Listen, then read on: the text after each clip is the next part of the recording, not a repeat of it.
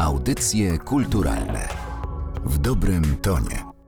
Dzień dobry Państwu, witam serdecznie w kolejnej audycji z cyklu Abecadło Kortegardy W jak wizualność. Ja nazywam się Kacper Andruszczak, a dzisiaj moją gościnią jest dr Kamila Dworniczak, adiunkt w Katedrze Teorii Sztuki. Pani doktor zajmuje się historią fotografii, a także różnymi obszarami sztuki współczesnej oraz krytyki artystycznej, e, związana z Instytutem Historii Sztuki, gdzie jest wykładowczynią. Witam Pani doktor, dziękuję, że się Pani zgodziła na spotkanie. Dzień dobry, witam serdecznie. Tak się zastanawiałem nad tą literą w ogóle, W jak wizualność i doszedłem do wniosku, że dużo zmian związanych z też zmianami ustrojowymi w sztuce się dokonało, co też było widoczne w Kortegardzie, bo różne e, wystawy, e, które dotyczyły w cudzysłowie właśnie wizualności, czyli wgraniem mm, obrazem, właśnie taką swego rodzaju prowokacją artystyczną się pojawiało. Ale wydaje mi się, że to jest taki dosyć ciekawy moment w ogóle w sztuce, e, w polskiej sztuce współczesnej, prawda? Tak, oczywiście. Tutaj te przemiany ustrojowe, które pan wspomniał, no chyba zadecydowały o tym polu wizualnym, które stało się punktem odniesienia dla artystów.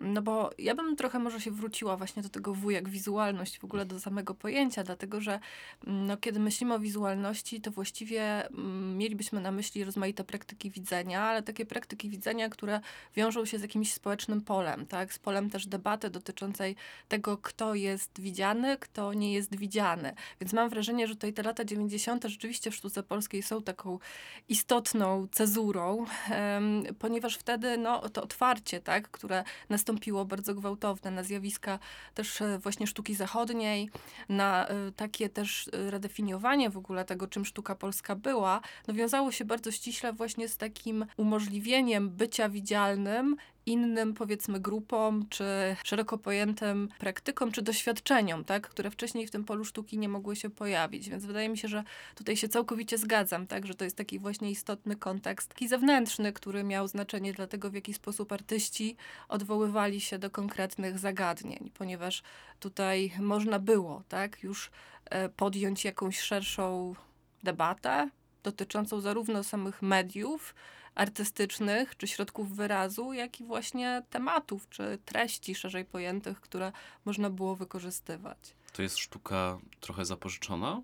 Nie powiedziałabym. Znaczy, wydaje mi się, że zawsze jednak należałoby obserwować właśnie te zjawiska lat 90. w kontekście też tych praktyk na przykład lat 80., które ostatnio też podlegają, jeśli mówimy w ogóle o historii sztuki w Polsce, pewnym redefinicjom. Tutaj chciałam przywołać książkę Jakuba Banasiaka, nie można o niej zapomnieć, tak? Czyli właśnie takiego spojrzenia na lata 80. jako na okres wewnętrznie złożony, taki, w którym negocjowanie w ogóle już pewnych zagadnień, prawda, takich, które nam się wydają, że mogłyby być obecne w polu sztuki dopiero w latach 90., właściwie już się odbywało, więc mm, tutaj te debaty dekady wcześniejszej mają znaczenie zdecydowanie dla lat 90., zatem to otwarcie, które nam się wydaje właśnie takie bardzo gwałtowne e, i takie przyglądanie się na pewno zjawiskom sztuki e, zachodniej, tak, lat 90., czy, czy w ogóle takim zjawiskom, które gdzieś tam może nie były wcześniej dostrzegane, chyba w, wchodzi w taki kontakt z tym, co już tutaj było, tak, i co artyści sobie sami wcześniej przygotowywali, więc e, jest to, byłabym daleka od tego, żeby mówić właśnie o takich jednostronnych Za- zapożyczeniach. Zapożyczenia. To w sumie bardzo ciekawe, że pani e, od razu jakby wskazuje tą widzialność. Myślę, że to jest, to jest bardzo też dobre słowo. Nawet e, książka dr Magdy Szcześniak, tak, normy widzialności. Tak. To wszystko jest związane właśnie z transformacją, z, Oczywiście. ze zmianami. To jest bardzo ciekawe, czyli to, co nie było w naszym, w naszym czyli e, sztuki, obszarze widoczności, staje się widoczne i poruszane, jak rozumiem, przez artystów, artystki. Mhm, tak, oczywiście tutaj właściwie gdybyśmy mówili po prostu o sztuce lat 90., oscylowalibyśmy pewnie wokół tego terminu sztuka krytyczna, prawda? Czyli właśnie rozmaite e, też takie konfrontacje z zagadnieniami społecznymi poprzez wykorzystywanie medium ciała, jeżeli mogę tak to wyrazić, tak? Tylko właśnie takie praktyki tożsamościowe, autodefiniujące były najczęstsze, ale właśnie w latach 80., jeżeli mówię o wizualności, w ogóle czymś takim jak jakaś ikonosfera, tak? Czyli właściwie też takie wykorzystywanie języka, no na przykład mediów w sztuce, to już się pojawiało w Polsce. Mieliśmy przecież i grupę Luksus, i grupę, tak, gdzie te właściwie takie granie, nawet taką estetyką pop, no, już było obecne. Wydaje mi się, że to gdzieś tam doprowadziło do takiego stopniowego rozbrajania, prawda, tego pola widzialności, które później w latach 90. jednak nieco inaczej wybrzmiało. To bardzo ciekawe, bo na przykład w 98, jak zastanawiałem się i sprawdzałem, co w Kortegardzie było pokazywane, była na przykład taka wystawa artysty, pana Mirosława Maszlanko. To była taka wystawa w całej przestrzeni, pokazane były przestrzenne rzeźby, można to tak nazwać, zajmujące całą galerię, że tak naprawdę wchodząc do, do przestrzeni galerii, która jest dosyć mała, jakby wchodziliśmy od razu w przestrzeń rzeźby, w taką przestrzeń zamkniętą, więc to jest dosyć duże przesunięcie, na przykład jeżeli nawet chodzi o samą Kortegardy i funkcjonowanie galerii, widać, że takie nowe wątki i nowe też strategie wystawiennicze się pojawiają. Myślę, że to jest bardzo ciekawe. Pani doktor, a czy można Czasem tak się mówi, że ta, to przejście między latami 90. a latami 2000 i później, nawet teraz do, do tego etapu, na którym my jesteśmy, czyli te lata no, współczesne, mówi się o tak zwanej o erze kultury obrazkowej, że, że po prostu mamy wszędzie, jesteśmy bombardowani obrazami, um, oczywiście tutaj możemy mówić Mitchell i, i tak dalej, i tak dalej, ale czy, czy, czy to też jest właśnie w sztuce zauważane, że takie przejście ze sztuki krytycznej do sztuki, która skupia się, też może jest krytyczna oczywiście, ale skupia się no właśnie na powielaniu obrazów, Tutaj chyba bardziej bym się zastanawiała nad e, pojawianiem się nowych możliwości medialnych, jeśli chodzi o wykorzystywane środki wyrazu, to znaczy no nie media cyfrowe, tak, wkraczają, które jednak umożliwiają tą multiplikację, o której e, pan wspomina.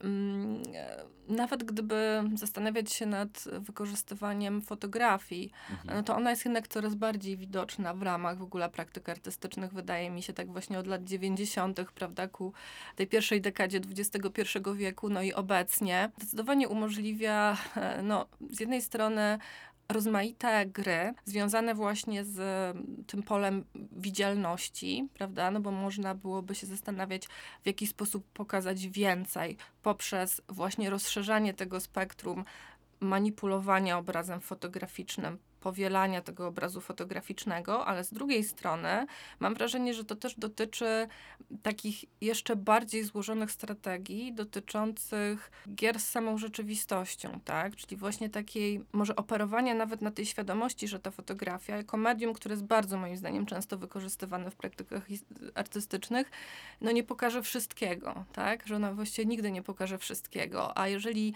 pan wyszedł od tego, e, że no, ta kultura obrazkowa właściwie coraz bardziej się intensyfikuje, e, no to wydaje się, że tym bardziej jakby tutaj uświadamianie czy operowanie świadomością, że ona nie, nie pokazuje wszystkiego, tylko właściwie może nawet czasami ogranicza nasz horyzont nie widzenia czy poznania, no wydaje się być decydująca, więc ja tutaj rzeczywiście bym w ogóle stała na takim stanowisku, że e, wizualność, zwrot wizualny, badania nad kulturą wizualną, one właściwie zawsze jakoś odnoszą się do obserwowania i diagnozowania właśnie takiej inflacji obrazów, tak, czyli takiej intensyfikacji um, rozmaitych właśnie takich medialnych um, możliwości ujawniania się ich tak w tej przestrzeni społecznej. Więc tutaj mm, zgodzę się, że przejście od lat 90., czyli powiedzmy takich lat 90. analogowych, co też dzisiaj jest bardzo interesujące, intrygujące, do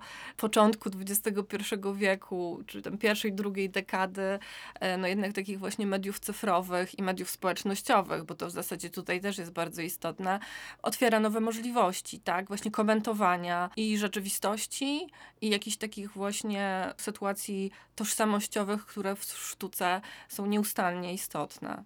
To na przykład od razu jak pani mówi o, o mediach i właśnie wpływie kojarzy mi się, teraz nie przypomnę sobie nazwiska, ale właśnie taka, chyba się nazywa wieża Babel w Tate, gdzie wieża z telewizorów w, z różnymi językami, z głośnikami i to jest właśnie z okresu lat 90., gdzie po prostu otwieramy się, się na ten świat i coraz bardziej stajemy się po prostu globalną wioską. To też jest bardzo ciekawe, bo wyszliśmy trochę od tożsamości. E, wydaje mi się, że właśnie to przejście i też lata 90. i okres po 97 i coraz bardziej otwieranie się w stronę, e, w stronę zachodu, e, związane jest też z tożsamością, też taką tożsamością, jak Polska musi się też zdefiniować i odnaleźć w nowym systemie po prostu, ale też jak artyści, artystki muszą się zdefiniować. Tak, zdecydowanie. Że ja bym się nawet nad tym trochę tak zastanawiała w, w, troszkę w drugą stronę, to znaczy na ile e, artyści, polscy artyści, którzy po tym otwarciu, tak, którym rozmawiamy, mm, no, wkroczyli bardzo wyraźnie w to pole sztuki nawet można powiedzieć, że zaistnieli na rynku, powiedzmy, tak, sztuki światowej, no bo przecież można i Ukleńskiego gdzieś tam zobaczyć w ten sposób, i Bałkę, e, no i właściwie nawet Katarzynę Kozyrę, tak, Mm, czy, czy to nie było trochę też tak, że pewne wątki, które w ich twórczości się pojawiły, one też się pojawiły dlatego, że oni pochodzili tak z określonego środowiska i jakoś sytuowali się w ramach też lokalnych, niech będzie tradycji, e, które mm, no, były takim elementem tożsamościowym i znacząco oddziaływały być może na te, te tematy, tak, czy strategie, które, które wypracowywali, więc też jakaś tutaj taka e, od drugiej strony właśnie zainteresowanie tą inną kondycją, czy inną sytuacją tożsamościową, czy może właśnie taką potrzebą e, identyfikowania pewnych tematów, a propos być może tego, co może być zobaczone, albo może nie być zobaczone, nie było jakimś elementem takim, który, e, który tutaj należałoby właśnie docenić, tak? Więc ja mam takie wrażenie, że tutaj jednak, no, trzeba by było akcentować właśnie taką e, złożoność, tak? Ten mariaż powiedzmy jakiegoś kreatywnego przepracowywania tradycji i właśnie kwestii tego lokalnego usytuowania z tym, co mogło być dostępne i fascynujące a propos właśnie tych zjawisk e, sztuki e, zachodniej. Jakbyśmy mieli się na sam koniec naszej rozmowy zastanowić nad tym, jak sfera sztuki wizualnej, cały, sam termin wizualności może się rozwijać, to pewnie byśmy zastanawiali się, tak jak pani też mówiła na samym początku, nad rozwojem mediów i tutaj nad e, czym bardziej media będą wkraczać do, do galerii, do muzeów i staną się osobnym medium e, sztuki, w ten sposób także będzie rozwijać się ta sfera wizualna, prawda? Oczywiście, y, tak sądzę, tak podejrzewam, że tutaj nawet ten potencjał mediów społecznościowych, tak, i tej wymiany właśnie też obrazów, która niekoniecznie zawsze jest ramowana jakąś instytucjonalnością, będzie pewnie się, nie wiem, poszerzał i w jakimś stopniu będzie się stawał pewnie punktem odniesienia dla kreowania nowych strategii artystycznych albo przetwarzania tych, które już funkcjonowały.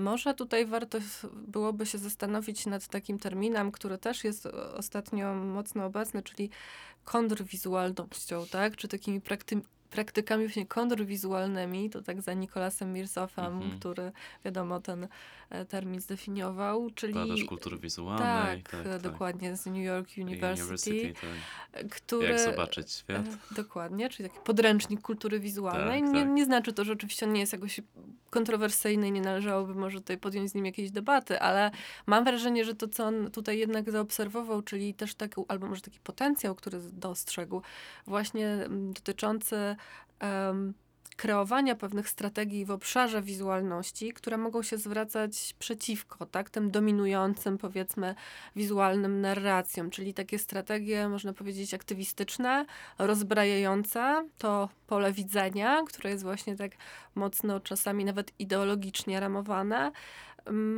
pewnie byłyby jakimś takim rysem, który wydaje mi się, że wciąż będzie jednak w tej sztuce obecny. Więc no, takie praktyki zaangażowane, które często no, można też kwestionować, ale jednak mam wrażenie, że jeżeli mówimy o jakichś ewentualnych kryzysach na różnych polach, które są zawsze materiałem dla artystów, no to być może właśnie takie kontrwizualne działania mogłyby się mm, też coraz bardziej intensywnie ujawniać.